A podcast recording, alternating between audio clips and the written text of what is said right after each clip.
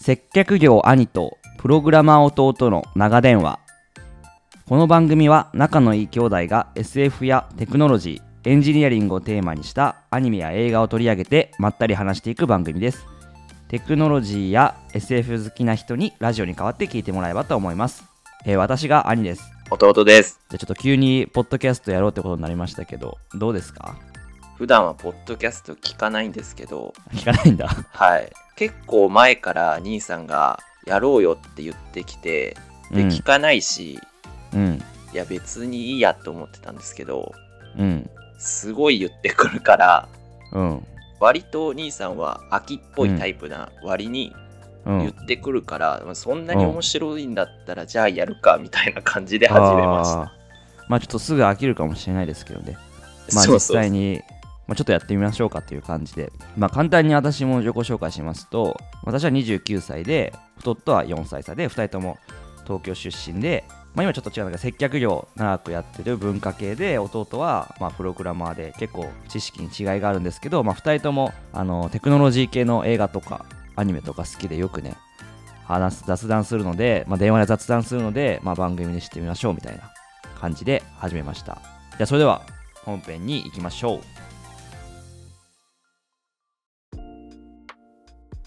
今日取り上げるコンテンツは広角機動隊です広角機動隊は白正宗さんの漫画を原作としてアニメや漫画などがまあ出ています多分広角機動隊と言って思い浮かぶのは、えー神山健二監督のスタンドアローンコンプレックスなんじゃないかと思います最近だとフル 3DCG の SAC045 がネットフリで配信されて話題になりました。まあ、ここ機動隊をテーマに電脳化などについて話していこうと思います。あのまあ、ネタブレネタバレも含んで話していこうかなと思います。ここが機動隊、どうですか弟は。み見てますか見ました。でも全部は見てないと思う。あそう一応あの断り入れとくと別に僕らあのーめちゃくちゃマニアではないのであの不正確なこともあると思うんでちょっとね神聖なアニメだからね気をつけたいですよ確かに。あのー原作であの漫画ではどうとかとかね、まあ、ちょっとわからん本当にスタンダーローンコンプレックスのイメージが強い普通の工学機動隊好きな2人ですからねうん、なんかそのストーリーによってこの時の少佐とかそういう子まではもうあんまりわからない。あその辺はあんまりわからないっていう手で、まあ、ざっくりとね、まあ、話していければと思うんですけどでもどうですかこうイメージ的にあの僕も大学いた時とか情報系の先生とか、まあ、僕らより上の世代だけど4 5 0代の先生とか工学機動隊好きなイメージあるんですけどエンジニアとかプログラマーの中では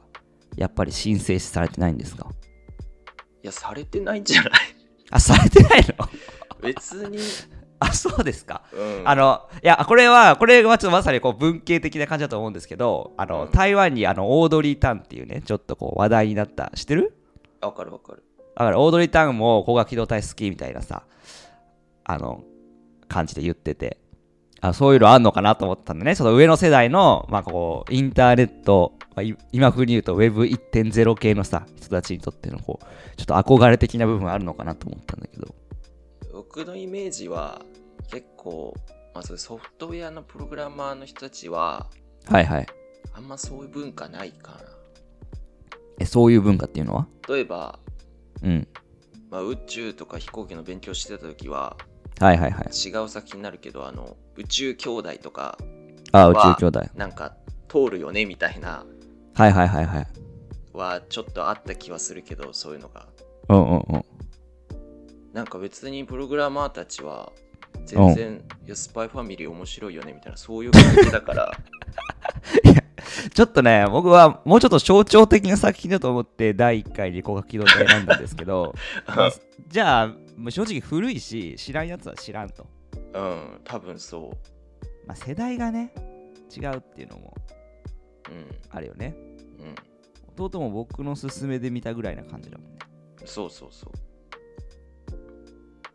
そっか、僕のいた大学では、まあ、情報系の先生とか先輩とかは結構語ってたけどね。ああ研究室でもう情報系の研究室行った時はなんか一人知ってたかなぐらいじゃあそういうことでねまあいいんですけどあでもあれはでもネトフリでさあの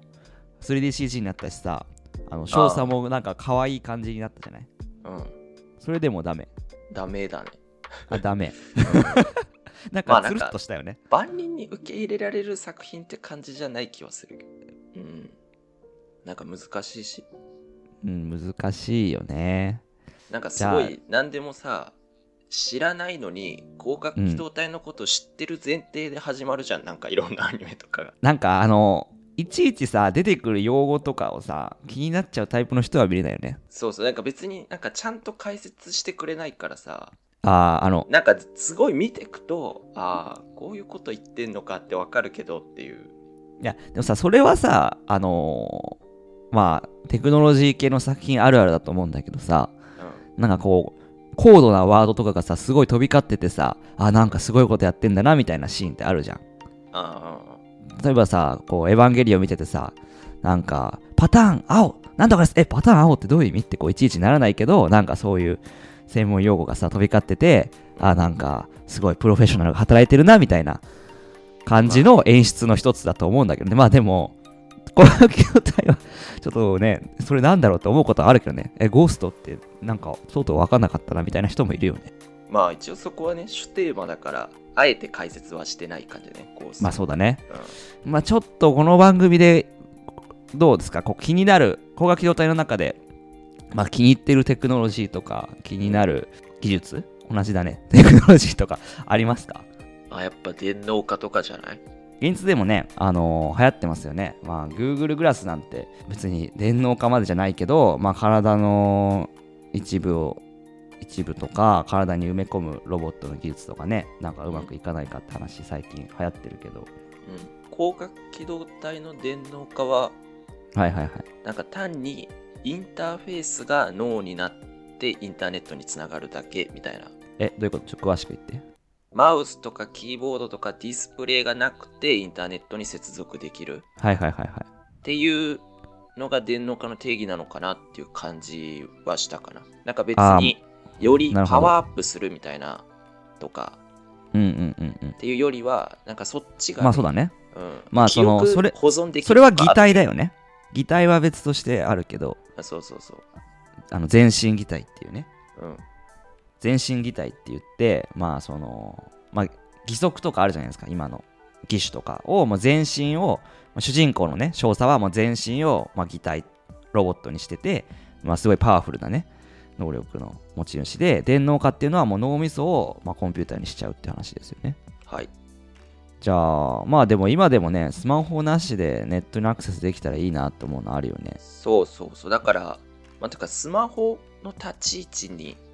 なっていくのかなと思う。思う電脳化ができたら。はあはあはあまあその今ってスマホでうん決済もできるしとか、うんうんうんあのお店の予約もできるし、電車も乗れるしみたいな。はいはいはいはいあるのが、もはや電脳化で決済できるし、お店予約できるしっていう立ち位置にの印象。そうだね電脳化してない人っていうのはほぼいないもんねあのうん、とぐさですらしてる。そう だからだからそれはそのまあ稀にスマホをどうしても使わない人いるけどうんあのってことだよねうんでも擬態化はまあちょっと抵抗があるなっていう人はいる世界観なんだよねそうそうそう。その便利だからって肉体を機械に変えちゃうっていうのはどうかなって思う人もいたりとか、まあ、反対する勢力もいるっていう視界も変わっちゃうんだっけ電脳化って目それは擬態化してないとだっけ目なんかあの笑い男の時ってあーあそうじゃない電脳化してたらもう視うん界そもうそう奪そわうれちゃう,、そうそうだからなんか電脳化してないホームレスだけが笑い男を認識できたんじゃなかったっけそっかじゃあ電脳化してると視界もなのかまあでもそこまでできるのはその笑い男のハッキングがすごかったからかもしれないけどでもどうでもねスマホのディスプレイの表示を全部変えられちゃうみたいな話だよねうん視界をさいじれるからさうんなんかこうアナログなものを減らせるよねいろんな表示とか物体をえーつまりだ例えば信号とか設置しなくてもみんなで共通で見えてる信号があったらさはいはいはいはいもうお金かけて設あー置しなくてもいいじあーなるほどそうそうそう見えてるもんあーっていうかねななんなら見えなくてもさもうあ今これは停止の命令が来てるなってさあまあ確かにもうもはや、まあでもでも自動運転のロボ何く自動車とかそういうイメージでしょ車が来てるか来てないかとかさそうそうあでもねちょっと今の思い出した関連してはいはいあのアイアンマンでさうんジャービスがさトニーとジャービスってあのあれだっけ AI だっけ AI シリみたいなやつはい そうでなんかやり取りするときに、はいいちいち全部の情報を、あのアイアンマンのディスプレイに出すんだよね、はいはいはあの飛行準備がどうどうどう完了しているはいはいはいはいはいそれはなんか結局うんあの AI がやってるものを人間が目でチェックしてうんあの大丈夫だなって確認するために表示しててあんな表示しないでやればいいのにっていうで結あ局ー目で見て安心したいからうんあの表示はさせるみたいないうシーンがあるのえいやじゃないかってなんか誰かが予想してたあそうそうから例えば車運転しててもー、うん、赤だって命令が脳に来るよりなんか目で見えた方が安心すんのかな、うんそれはあるかもねうん安心感のためまあゴーストゴースト的な話だよねまあ、確かにざっくり言うとさゴーストってまあ心みたいなもんじゃんうんうんでもそれでなんか電脳化が進んじゃってそのじ自意識とかね自我とか心とかどこにあの体とかもロボットになって脳も電脳化されたら、まあ、自意識とか、まあ、どこに行くんだろうねみたいのが一番深い、まあ、テーマではあるわけですよね。うんまあ、だからこうさ識別するものは何かみたいなことだよね、そうそうそう別にそうそうそうそうだからそのスタンドアローンコンプレックスにもつながっていくけどまあ別にそれって脳が電脳化さしてなくても同じことじゃん。うんもうこうシステムの中で生きてたらさその自分を識別するものってなんだろうみたい体も全然違う見た目になってな、うん、も自分は自分だしとかねそうそうそうそうそうあれすごいよね1話かなんかなんかの1話でさ合格機動隊の、偉い人がなんか脳を取られて、うん違う脳を入れられちゃってみたいなのあってはいはいはいはいスパイねそうそういやもうそれでもだって別の人になるってことなんでしょそれでうん体はその人だけどみたいなうんこを識別したいのってうん人がうん人を見るときなんじゃないかなっていうほうだから自分がさはいはい自分だって認識するのにさうん他と違うっていう要素は必要ないのかな自分ちょがもう一自回言っ分て自分が自分であるっていうのはうん例えば自分の例えば今まで生きてた30年分の記憶がなくなったりはいはいはいなんか洗脳されて考え方がすごい変わったり人格が変わってもはいはいはい結局自分は自分だってその人は思ってるからはいはいただ他人が弟はあの人だよねって分かるのになんかこの識別が必要なのかなあーでもあれじゃないのでも他の人からの認識ってこと自分からしたらさ自分はあの人と同じなのかもしれないとかってならないじゃんまあならないね自分は自分じゃんもうな何がどうあって、そうだねそうでも他人からすると A さんと B さんの違いが必要になってくるんだよねはいはいはいはい人間関係においてうんうんうんだから自分が自分である認識みたいのはゴースト関係ないのかななるほどうんで僕が今兄さんと喋ってるうんつもりだけどうんそれは兄さんと喋りたくて喋ってるからうん兄さんのゴーストを識別する必要があるんだよね僕は、はいはいはいはいで兄さんにとっては必要ないよねうんでもなんかゴーストないと自分自身でもさうん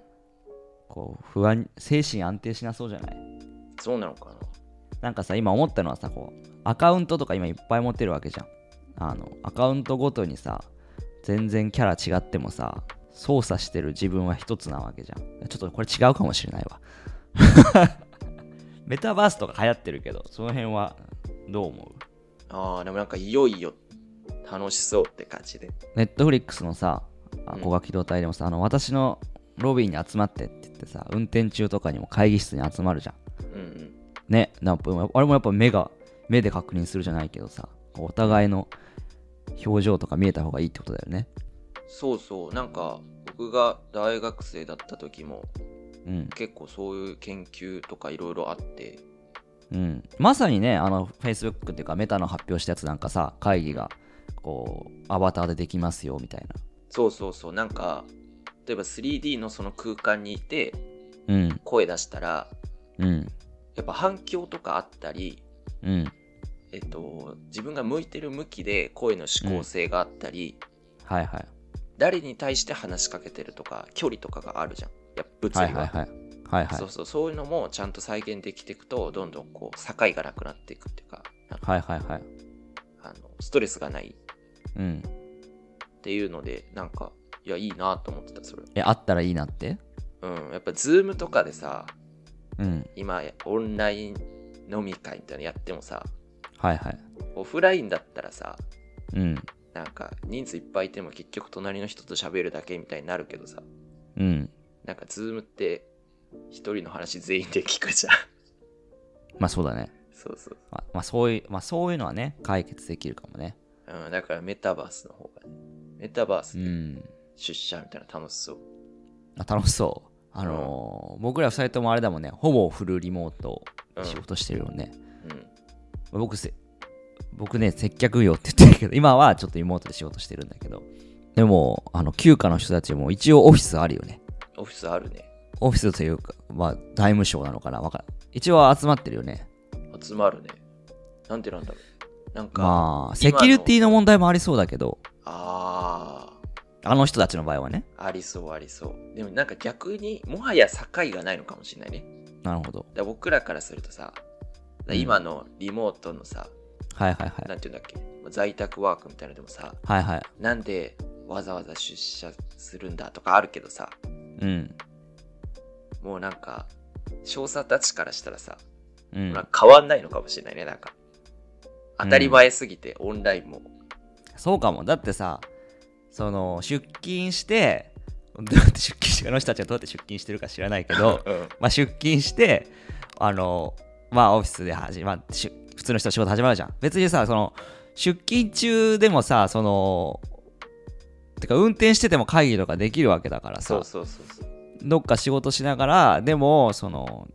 なんならもっと言ったらさ、体もいっぱい持ってる人もいるわけだから、うんまあ、でも一応集まるんだよね。でなんか集まっても集まってなくてもどっちでもいいみたいな感じなのかもねあの、今で、うあれあの、任意制任意性なんじゃない、そうだね。うん、だって戦闘中ですらなんかもはや会議みたいな感じじゃん、あ、でも、あの、立ちコマがあるから、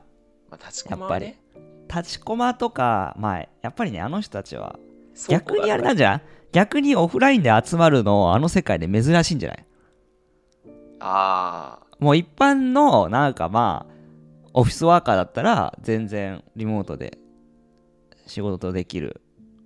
か、あのー